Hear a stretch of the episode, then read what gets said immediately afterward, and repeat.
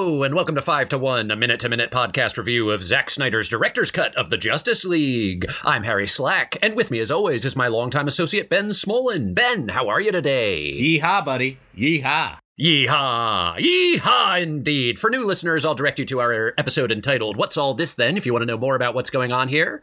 Uh, we have a new segment, also sent in by Charity Hallett, who sent us in yesterday's segment. Uh, this segment didn't have any rules, just a title. So Ben, I'm going to guess at the rules, but here's the intro I'll do music. my best. Bink, bink, bink, kittens. The segment's called Kittens.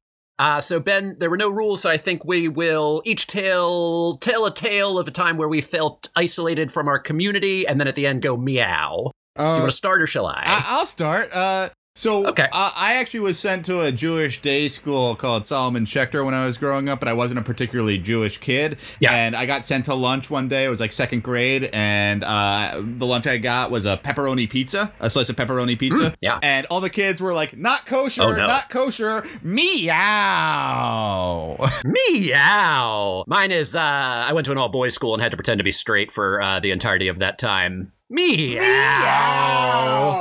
Meow. Bink, bink, bink. Kittens. That was all the time we have for kittens. Uh, ben and I just watched minute 47 of the Mr. man. Snyder cut of Justice League, which is not the film's true title, but rather a lighthearted moniker. Ben, take it away. Uh, minute 47. I have very little idea what happened in this minute. Um, Ooh. so, Dr. Stone, that's his name, right? Dr. Stone, Dr. Silas Stone. Dr. Stone walks the government big shot into a chamber to give him an example of the xenoscience that he's in charge of. Mhm. And it's just a big shot of Superman chip for a bit, right? When you Um, explain what you bothered me. do for a living, do you have to give people examples? Like I'm unemployed, so obviously this is just I'm trying. When I do get a job, Uh, I would love to know if that's standard. I, I think. I, I think I for me I do have to give people examples because it's like you're a writer oh what do you write and then I have to be like oh I write these things yeah. So uh, this th- this makes sense Okay. but I did actually have a problem I did have a problem with this Okay. uh, a small one but they walk into the chamber and it's clear we're in America just by the accents of the government officials and you know and stuff like that but when they show the ship we see birds fly away and I can't be certain what they are but I'm nearly certain these are not an American species of bird Interesting. the best that I could reason is that it's like a European stork.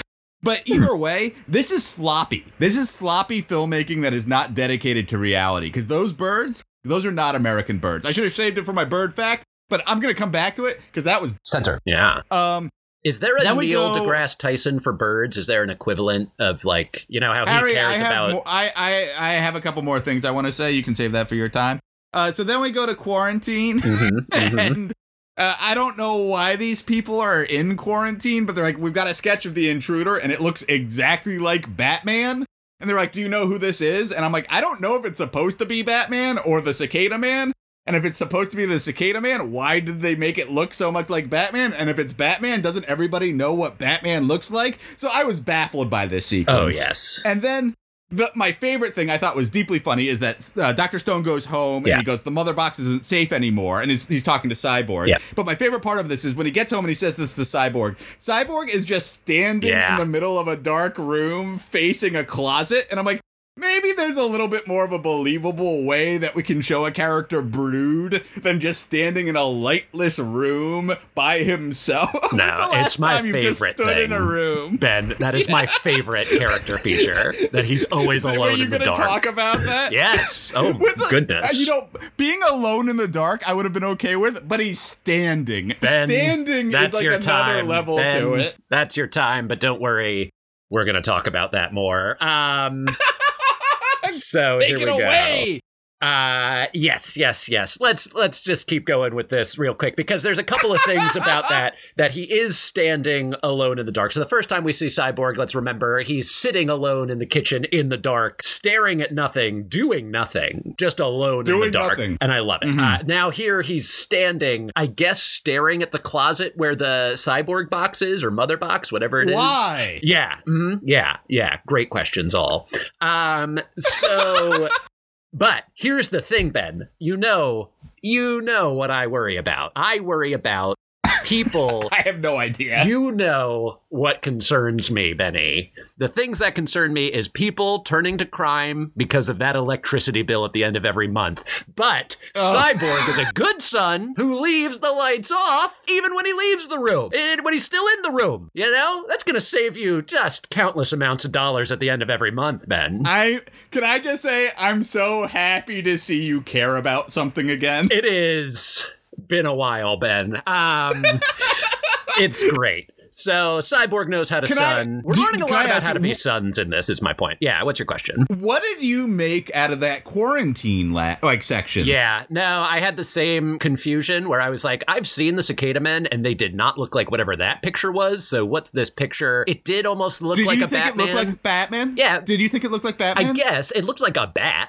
It looked like a picture of an actual bat. Um, but my thing, Batman is presumably, although there's no continuity of time or space in this, so maybe, yep, he was finally, he went to save them somehow. I don't know. It- it- that picture caused more questions than it than it answered. And why is there a quarantine section? Like, do we know that? Like, what's that going makes on there? like that I'm not so concerned about. It's like if I feel feel like if you come in contact with aliens, I think a quarantine is a fine, Sure. reasonable response. What if they have viruses that you you don't have? Um, I it's funny to me that now is the time where Silas, Dr. Silas Stone says to Cyborg that the box isn't safe there. I don't know why they thought it would have been safe there earlier. It's a closet. yeah. Again, just a reminder that the Atlanteans keep it on a pedestal surrounded by armed guards. The Yeah. Amazonians will kill Uh-huh. just countless of their own people to save it. Harry, and I'm gonna they're have to just cut you putting off it, there. That's fine. I didn't have anything more to say. Folks, if you enjoy this podcast, take the time to follow And us on Twitter could you? at 5 to 1, podca 1, or email us at alertthequeen at gmail.com, and we'll turn your segments into reality. Um, up next is minute 48 of 242 of Zack Snyder's Director's Cut of the Justice League, or as we sometimes call it, the Mr. Snyder Cut of Justice League. And with that, I will bid you adieu. Adieu.